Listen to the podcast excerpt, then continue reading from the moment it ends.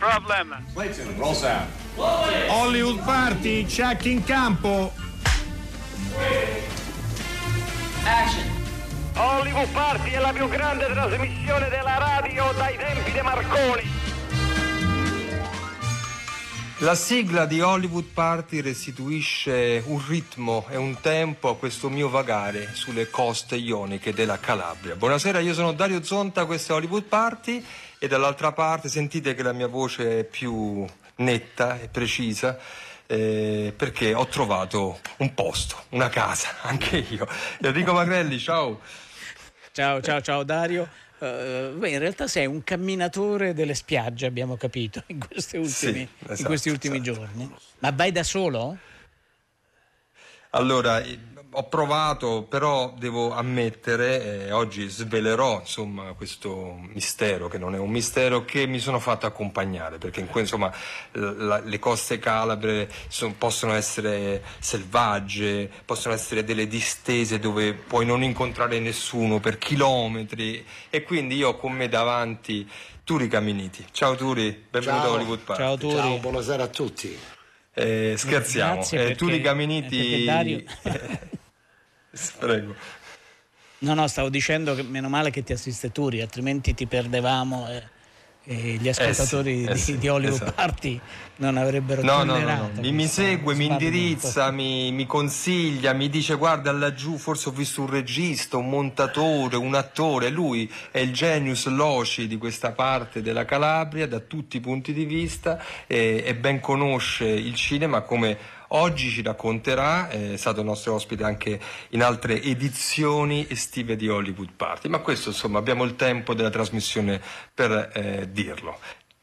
per farci raccontare tutto. Dunque, non ci sono molte notizie oggi, C'è, sì, si susseguono Sì. notizie di avvicendamenti ehm, a livello molto alto delle varie compagnie cinematografiche, delle varie, delle varie major. C'è veramente un'entrata e un'uscita di manager d'alto, altissimo livello ed è abbastanza singolare. Eh, non credo sia l'effetto eh, del Covid, evidentemente è in atto un, eh, così, un, un terremoto istituzionale eh, di cui poi vedremo gli effetti, perché davvero ogni giorno ci sono almeno 3 o 4 eh, persone che non lavoreranno, non lavorano più dove lavoravano fino al giorno prima. Questo appunto però Dario ho l'impressione che capiremo bene cosa accade nell'immediato, nell'immediato futuro.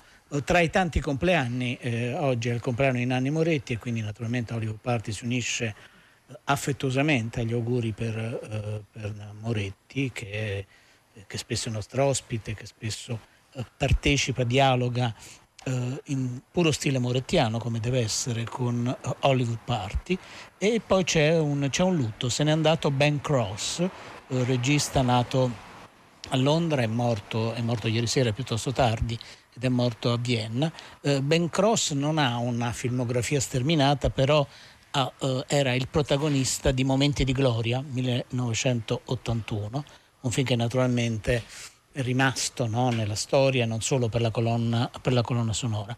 E poi curiosamente, eh, pur avendo avuto una partenza nel suo secondo film, non ha avuto una carriera eh, particolarmente significativa. Ha lavorato anche in Italia, ha lavorato diretto da Giovanni Soldati eh, in- nel film L'Attenzione e, e nel, in Miele Dolce Amore di Enrico Occoletti. L'ultima partecipazione di un certo rilievo è lo Star Trek firmato da J.J. Abrams. eh, e quindi insomma eh, salutiamo anche Ben Cross 335 5634 296 se volete mandare i vostri messaggi se avete domande per noi o per i nostri per i nostri ospiti sono sempre molto graditi gli sms vi ricordo il cofanetto Totò un'estate con Hollywood Party e soprattutto con, eh, con Totò. Trovate i podcast trovate molte delle cose sul eh, sito.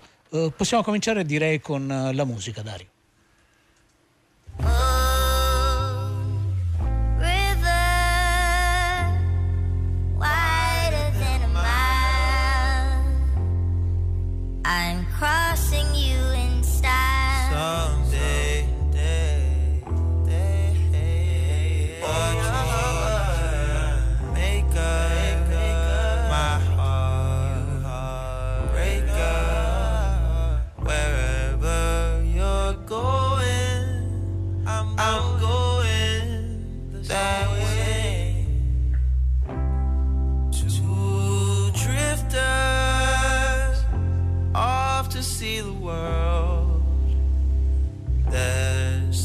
good.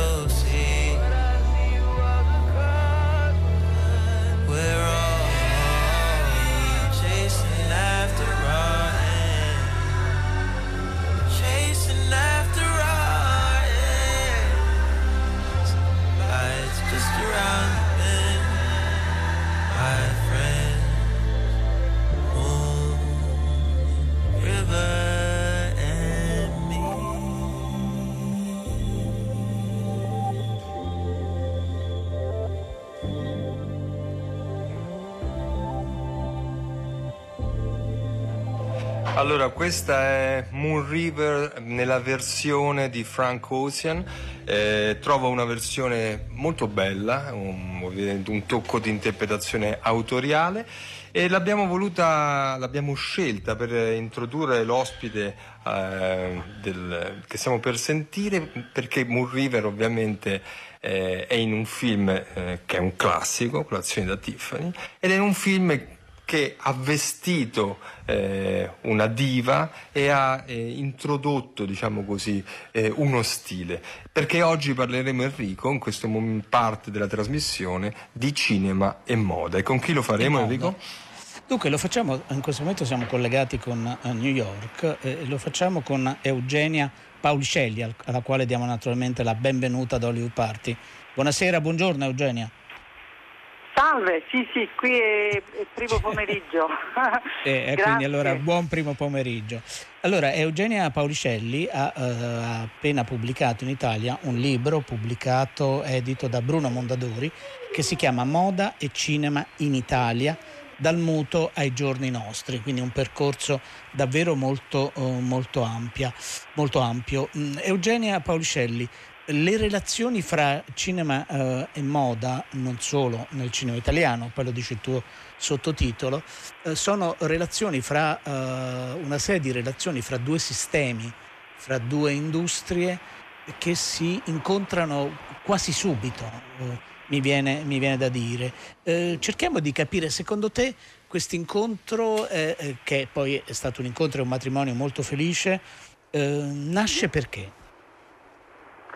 Ma eh, sì, certo, un- è- nasce quasi immediatamente ah, perché appunto il cinema, per varie ragioni, eh, legati diciamo un po' questo, alla tecnologia insomma, della, della camera che riesce a, a- a ritrarre no, questi personaggi che si muovono no, sulla scena. E quindi eh, gli abiti eh, indossati da- dagli attori all'interno diciamo, di un contesto eh, narrativo, ma questo avviene anche addirittura agli esordi del cinema alla fine eh, diciamo dell'Ottocento, inizio Novecento, già ci sono dei, dei- dei, eh, piccoli no, di 5 minuti documentari in cui vediamo questa eh, tecnica, no? come la cinepresa riesce a, a- a catturare il movimento attraverso le stoffe, no? la danza.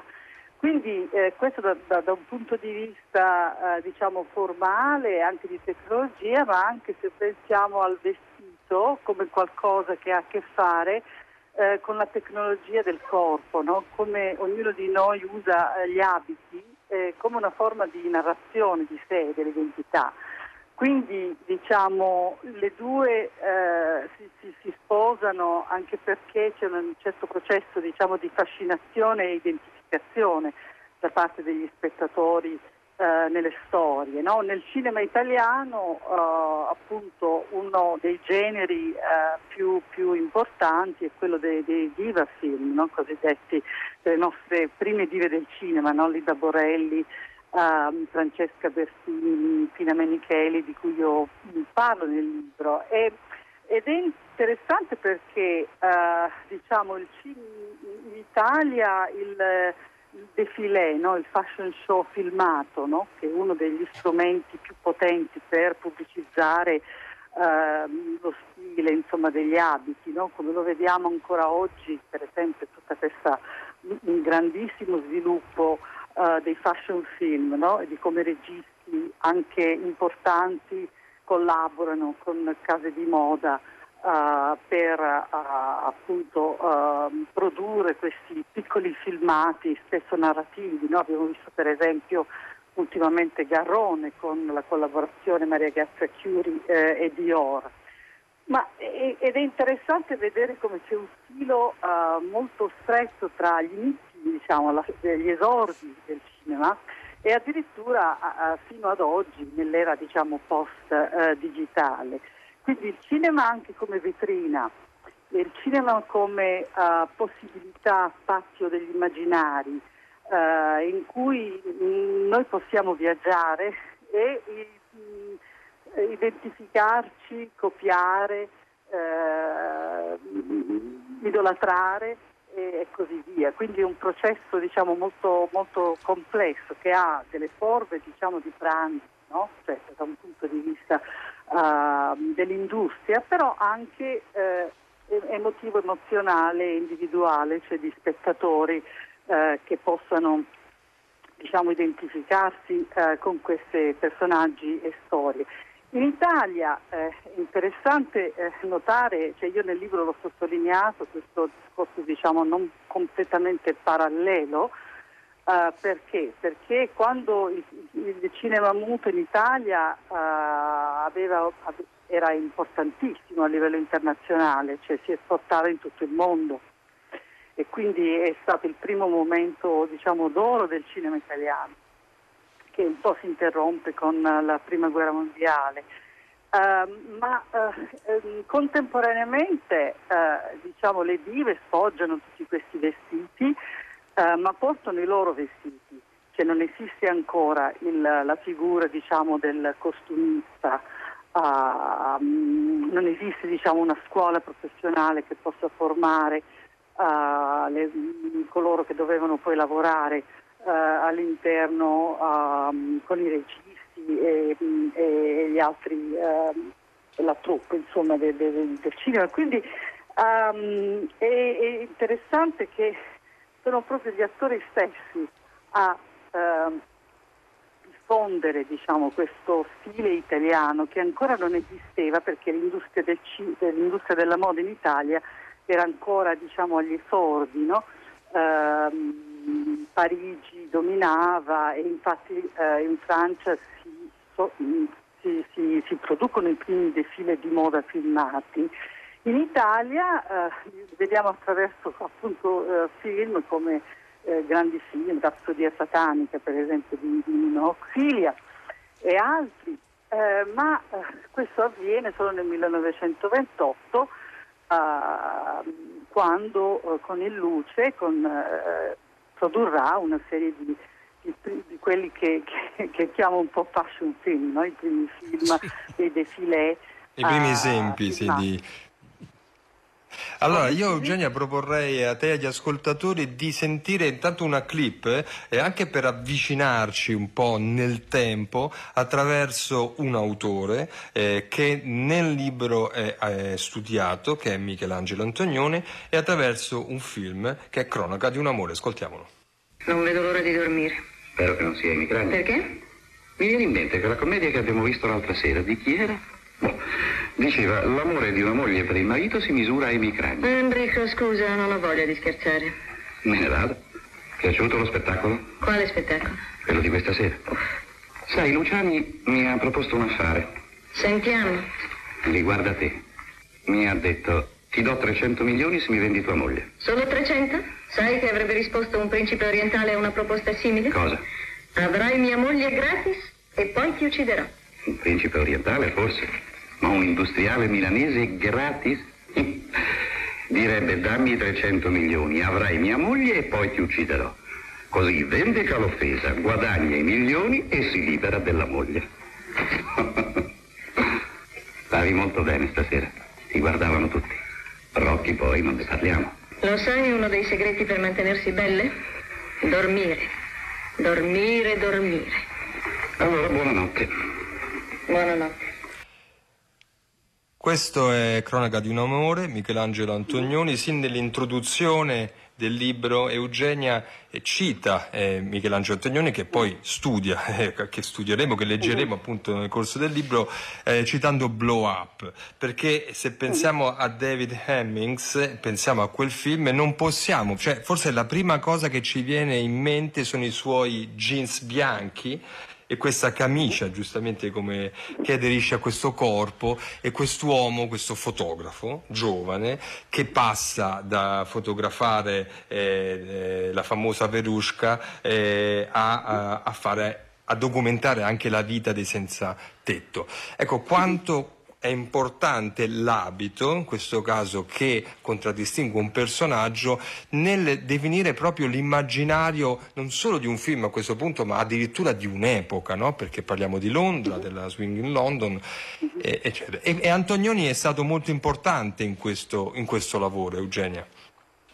Sì, no, no, infatti ehm, Antonioni è un pilastro insomma, per capire eh, la complessità di, eh, di, di queste interazioni no? uh, di, dei due mondi. Uh, infatti il, appunto è un po' il film manifesto um, degli anni 60, cioè forse nessun altro uh, film, nessun altro proprio mh, appunto questa, la maniera in cui è vestito questo, questo fotografo così uh, irrequieto no? tra, tra, uh, tra, i mondi, in, in realtà uh, proprio anche sintetizza questa, mh, la, la, la, ricerca di ehm, così, rappresentare la realtà, cioè come la moda anche come mondo diciamo anche fittizio, no? un mondo che si crea um, attraverso ehm, appunto delle, delle, messe in scena, no? ci sono tutta una serie di sequenze eh, su, su, su, questo, ma eh, è, è, è, molto profondo, c'è questa, questa riflessione anche in Antonioni eh, di eh, quasi giustapporre dei mondi che di solito non sono visti in, in correlazione, no? cioè come se il mondo della moda è da una parte e il mondo reale, tra virgolette, è dall'altra, cioè i senza tetto o le situazioni diciamo uh, sociali uh, di, di, insomma, di, di, un certo, di, un certo, tipo. Quindi uh, invece in quel film le, le mette quasi in, in relazione, no? cioè come se l'idea di, poter rappresentare uh, una realtà. Uh, c'è un'altra dimensione che penso sia molto importante per Antonioni perché diciamo, è, è, è quasi cruciale studiarlo anche in rapporto, per capire i rapporti con la moda.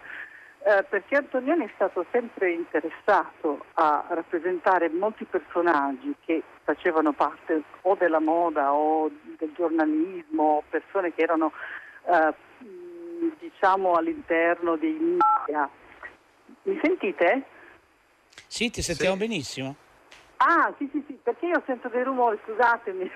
Sì, no, no, eh, sì, noi sentiamo una tastiera e i rumori tipici dei telefoni eh, ah, americani. Okay. Ecco. Ma va ci bene, siamo, ci bene. siamo. No, perché non vorrei, visto che siamo un po' distanti, allora così no, no, no, no, no, no. Uh, rendermi... Ti sentiamo perfettamente. grazie, No, appunto grazie. stavi, dic- No. stavi dicendo di come Michelangelo Antonioni è sempre stato molto attento e interessato Sensibile, all'universo sì. de- della moda. Sì, sì, molto interessato, ma sin addirittura eh, prima di Cronaca, appunto, Cronaca di un amore un film straordinario da questo punto di vista perché apre, diciamo, è il suo primo film eh, così narrativo, ha fatto dei documentari eh, e veramente apre una nuova stagione che viene a coincidere anche con il lancio della moda italiana eh, all'estero, la ripresa diciamo, del dopoguerra, no? che, che, poi eh, costruirà insomma, il, questo boom economico, questo rapporto tra eh, Italia, Stati Uniti e il cinema, cioè tutte le sfilate di moda che si terranno nel,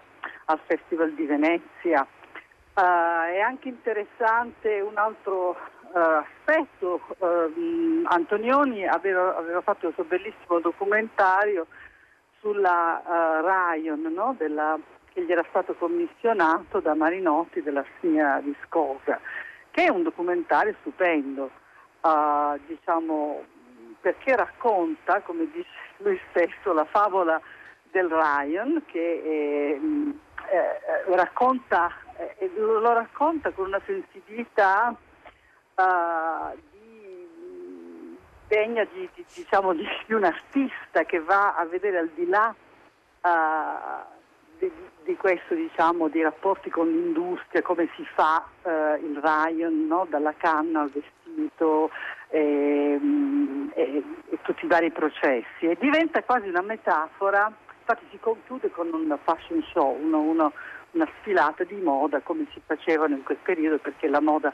poi si lancia a Firenze eh, con il ruolo di Giambattista Giorgini che chiama tutti i buyers americani e quindi in questa città uh, rinascimentale quindi lanciano uh, la moda italiana nel mondo.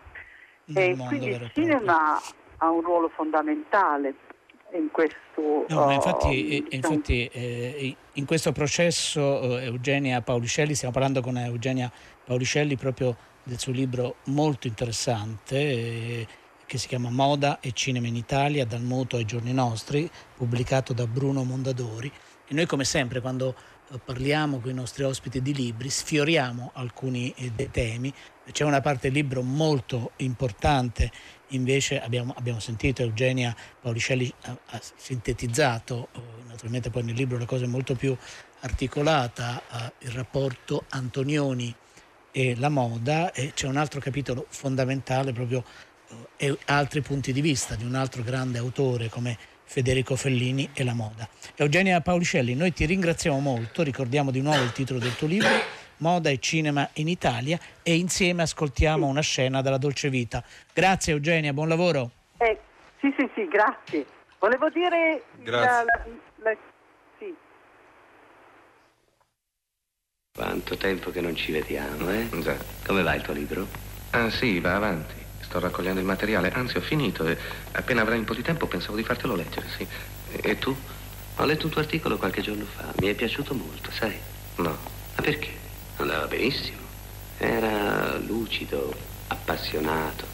Vi ho ritrovato il meglio di te, quelle qualità che ti ostini a nascondere e che malgrado tutto ti appartengono. Ma no, credo proprio di non saper scrivere. Io abito da queste parti, Marcello, perché non vieni una sera? Sì. Eh?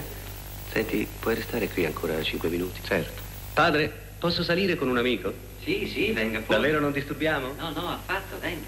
Come vedi, questi padri non hanno paura del diavolo. Tutt'altro.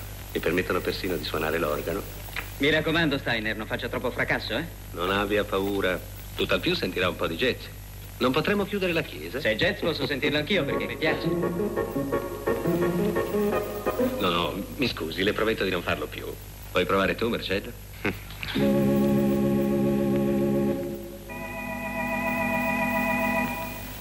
Sono suoni che non siamo più abituati ad ascoltare, eh? Che voce misteriosa, sembra venire dalle viscere della terra. Cosa vuoi sentire? Quello che vuoi tu, mi fido.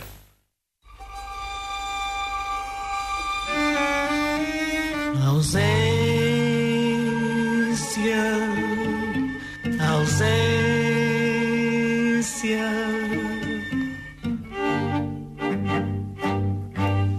Se asa um tivesse para voar mais distância.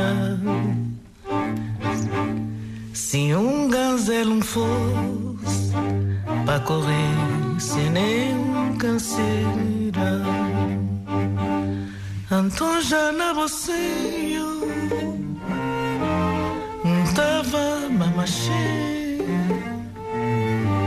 e nunca mais ausência tá ser nos lema. Mas só na pensamento tá viajar sem medo.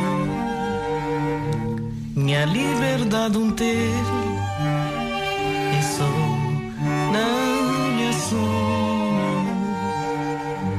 na minha sonho me é forte. Tem boa proteção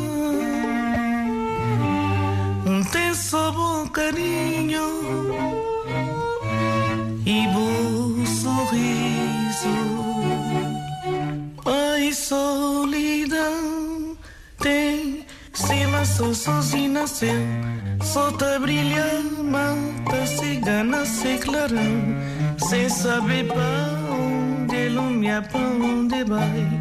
Ai solidão é um sino ai solidão tem cima só sozinho nasceu só tá brilha mata cigana se clarão. Sem saber pra onde ilumina pra onde vai. Ai solidão é um sino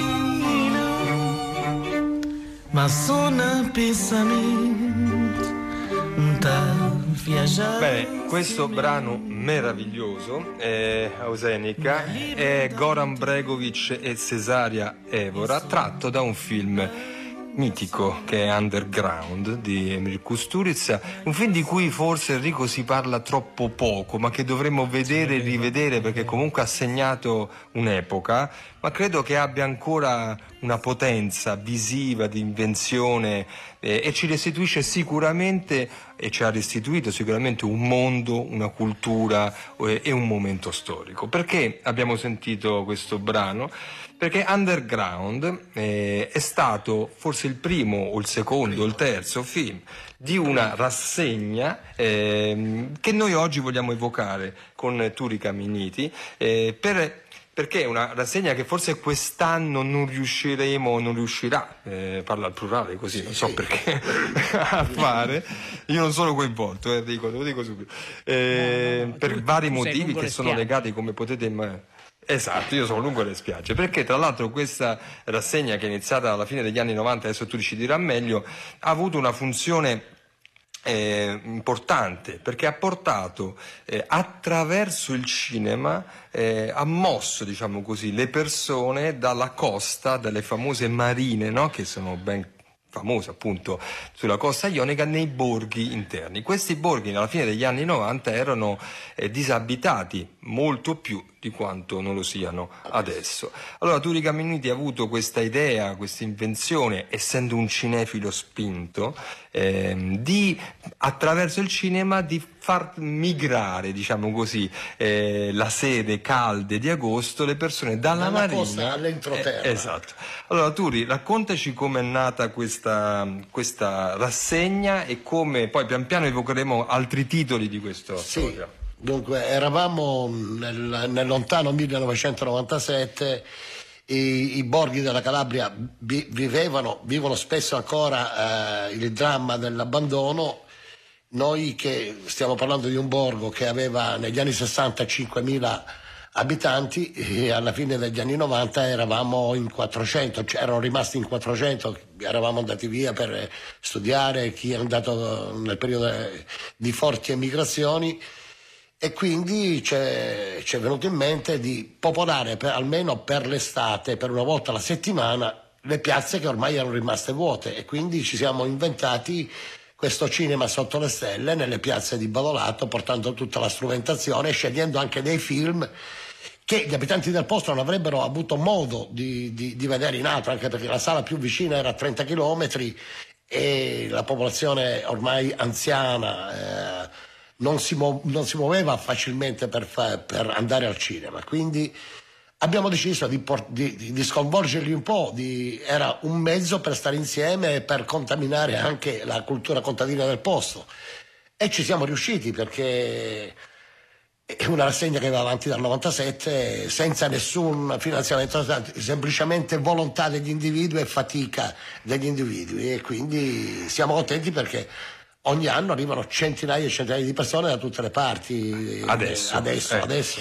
Però Enrico, eh, per farti capire eh, anche il grado, se vuoi, di eh, pioni- pionieristico, ma anche di provocazione, eh, che cos'è che Turi Caminiti con i suoi compagni d'avventura portava nel borgo eh, eh, de- antico, in questo caso di, appunto di Badolato? Cioè, qual era, la rassegna, dici i primi titoli della, rassegna, Allora, della prima rassegna, perché la, lì, la- la rassegna si intitolava intanto Chuck si beve perché mio padre era un produttore di vino e durante la rassegna si, si- si portava si, si offriva del vino agli spettatori. Era bello perché i titoli erano un po' fuori fuori mano tipo Underground la caduta degli dei Pelle alla conquista del mondo erano cose eh, Eh, beh, più che fuori mano direi tu di qualcosa anche di che dice Enrico No, ma infatti- ti puoi immaginare No, ma la reazione. situazione Sono di- incuriosito. La no? reazione, ma reazioni eh, no? ma era forte perché il bello di questa rassegna in queste piazze eh, vuote era, era questo che ogni tanto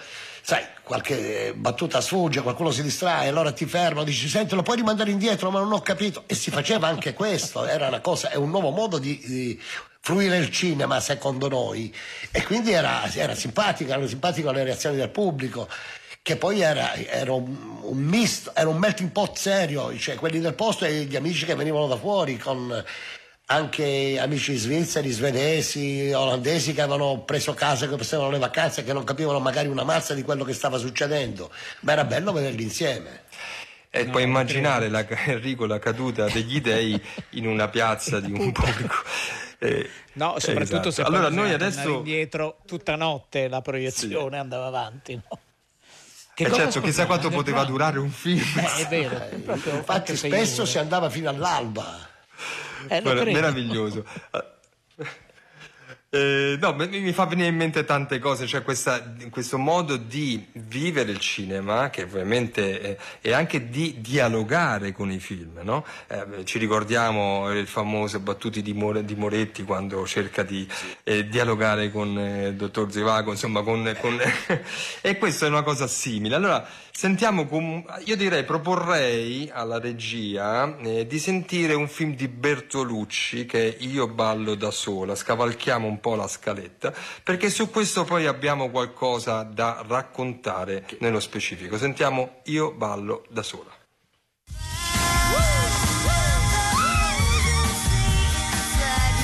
Ti ho scritto una volta, sai? Non è vero. Non l'ho firmata. Perciò forse hai pensato che fosse di Nicolò. Che cosa mi hai scritto? Ah, non lo so. Quanto mi piacevi. A come pensavo a te quando ero nel bosco. L'hai scritta tu quella lettera? Era una lettera bellissima. No, non l'hai scritta tu, dai, non ci posso credere. È un mito per me quella lettera, la sapevo a memoria. Cara Lucy, sono in cima alla collina. Aspetta, Solo col mio cane e penso a te. dove vai?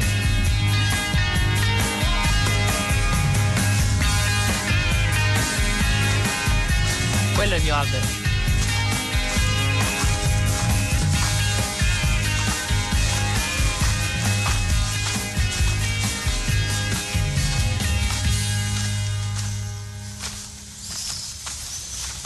Chissà quanto ti manca tua madre. Non riesco nemmeno a ricordare la sua faccia. E tu perché piangi? Perché ho voglia di baciarti. Però non so come fare. Non ci riesco. Questa è una Bene, scena- io ballo, Io ballo da sola, film di...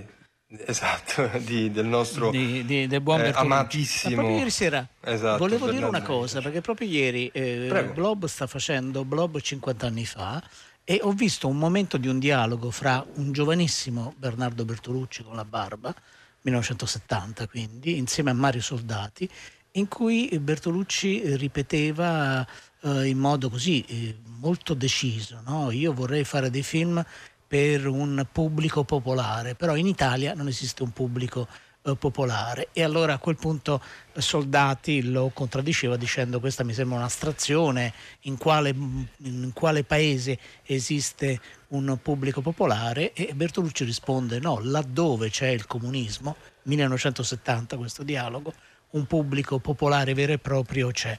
chiusa parentesi di una cosa vista ieri sera. Sono curiosissimo, eh, come credo tutti i nostri ascoltatori, di sapere qual è la storia intorno a questa, in questa eh, proiezione e a questa proposta. Turi Caminiti.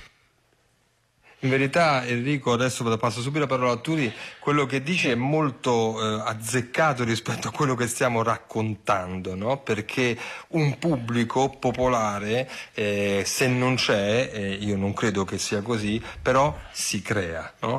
E le rassegne, come anche i festival, lo sappiamo, servono anche per creare una, parte una cultura, una sensibilità, un'abitudine, anche rompendo rom, o irrompendo degli schemi. Nel caso di Io ballo da sola, un film estivo, diciamo, tra l'altro, anche molto...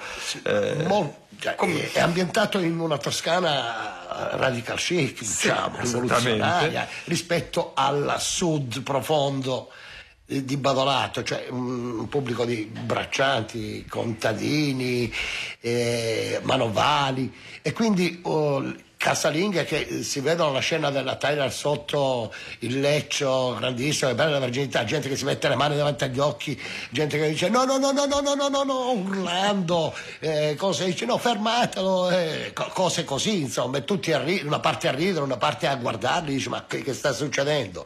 E questa è una cosa che è successa durante Io ballo da sola di Bertolucci serve anche a questo, d'altronde. Il cinema possiamo sempre immaginarci eh, la scena, eh, perché insomma, eh, ecco, mh, io ho presente tutt'oggi insomma, eh, eh, il modo di vestire, di comportarsi delle, delle comari eh, vestite di nero in una tradizione che, che, conosciamo, ecco, si vedono Bertolucci con tutto, un film di Bertolucci con tutto, beh, questo è quello che, che è accaduto, Turi è accaduto appunto nel corso degli anni, perché stiamo parlando di qualcosa che è iniziato nel negli 97. anni nel 97. È iniziato Enrico ehm, prima ancora di un evento importante per la storia della Calabria ionica e, ma, e della Calabria tutta che eh, ha cambiato un po' la ha faccia. Ha cambiato questa... un po', ma anche, anche Badolato è cambiata con questo perché è il primo grosso sbarco che c'è stato di di curdi iracheni e curdi alla Turchia che arrivano con, una nave Ara, con la nave Ararat il 26 dicembre del 1997 e sbarcano 840 persone.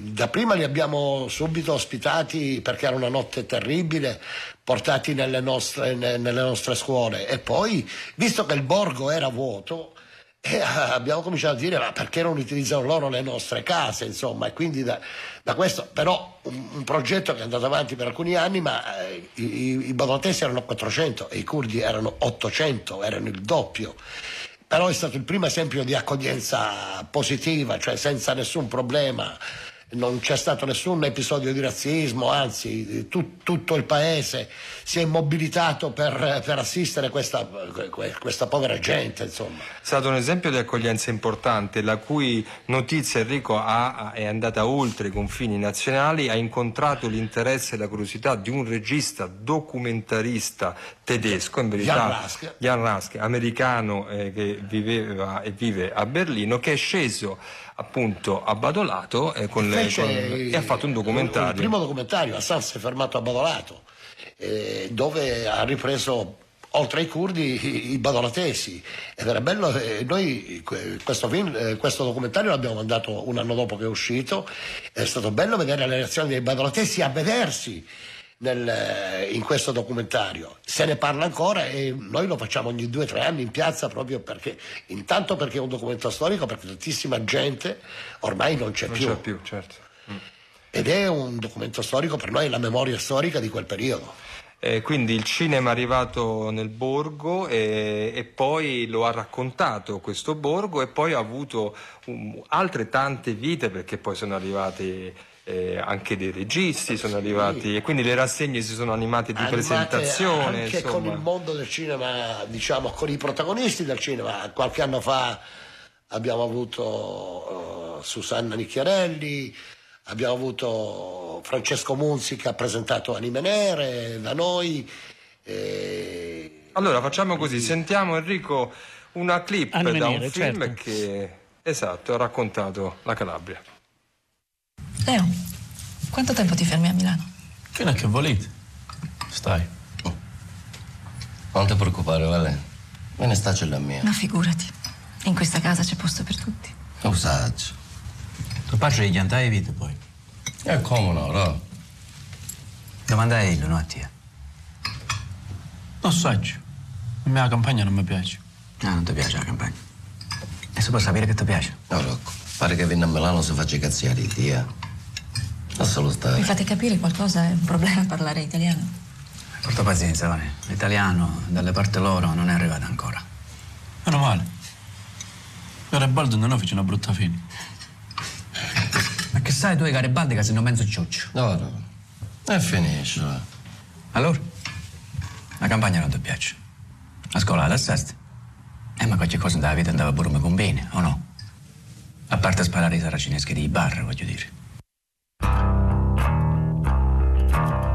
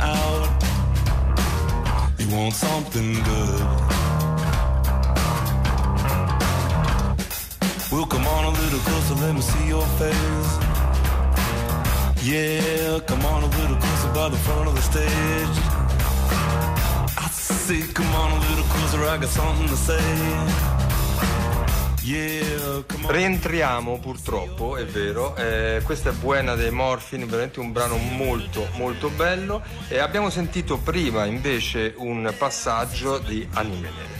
Eh, Anime Nere è uno degli ultimi film che ha raccontato eh, una- ovviamente una parte della Calabria, un, un tema.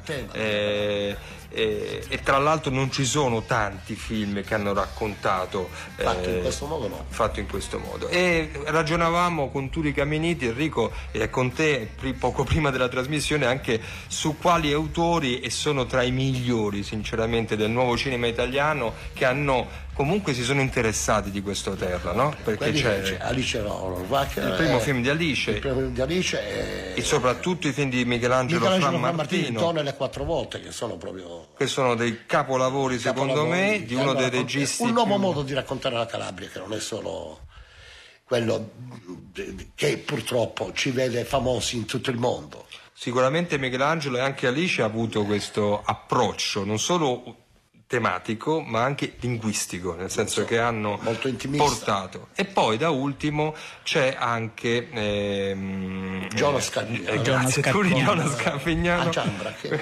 abbiamo fatto due anni fa.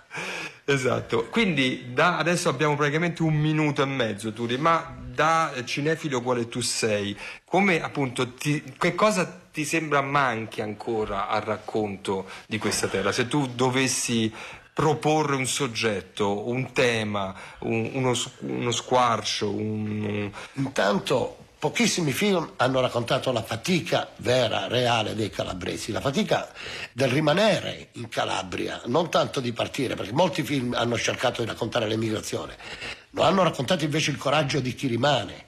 E questa è la cosa terribile, secondo me, che nessuno riesce a raccontare, perché è la cosa vera della Calabria. E poi la parte storica della Calabria, cioè dall'unità d'Italia adesso cos'è stato fatto per la Calabria, cosa non è stato fatto, co- come è stata utilizzata la Calabria, cioè le masse di, eh, di- di lavoratori della Calabria, oltre che carne da immigrazione. Se pensiamo solo al nostro paese, solo a Buenos Aires ci sono 3.500 badolatesi, in Argentina altri 800 stanno in Svizzera e noi qui siamo rimasti 3.200. Questo è il problema reale, il lavoro. Non abbiamo citato Enrico un regista calabrese sommo che è Vittorio De Vittorio Seta. Eh, Vittorio Certo, De Seta che, eh, che ha- comunque ha fatto documentari sul, sul mondo uno dei più belli è contadino. i contadini del mare. Ecco, i contadini del mare, eh, però eh, quello che dice Turi è vero, è sacrosanto eh, e può essere un'idea, Enrico, che possiamo rilanciare no? dal nostro Sì, la rilanciamo nostra al nostro amico Party Gianni per- Amelio, no? Che dici? Sì, certo, assolutamente. Eh, Beh, certo, Gianni vero, non sarebbe abbiamo- me non- bravissimo. Abbiamo parlato del grande Giannamelio che Sì, no, no, cioè che sarebbe È bravissimo impossibile proprio non, non citarlo. eh, eh, no, a dare una forma a quello che Turi sottolineava proprio, insomma, ecco. Chissà, magari qualcuno... Beh, glielo diremo, eh, se appena incontriamo... Io tra dico. qualche giorno Eh, vabbè, incontro esatto. e, glielo, e glielo dico, proprio faccio l'ambasciatore. Allora, io domani mi metto. mi- torno Alla- torno in spiaggia a camminare, eh, non a Va prendere bene. il sole, sia chiaro. Io lavoro per, per fare delle trasmissioni sempre. Quindi porterò qualcosa, troverò, Enrico. Ma ne siamo, ne siamo convinti. Allora, siamo non posso non leggere eh, questo messaggio, anche se è un po' così di narcisismo, eh, però ce lo giochiamo. È Lara che scrive, cioè con Zonta e Magrelli solo momenti belli, il che mi sembra forse un po' esagerato, però ce lo Grazie. prendiamo come complimento.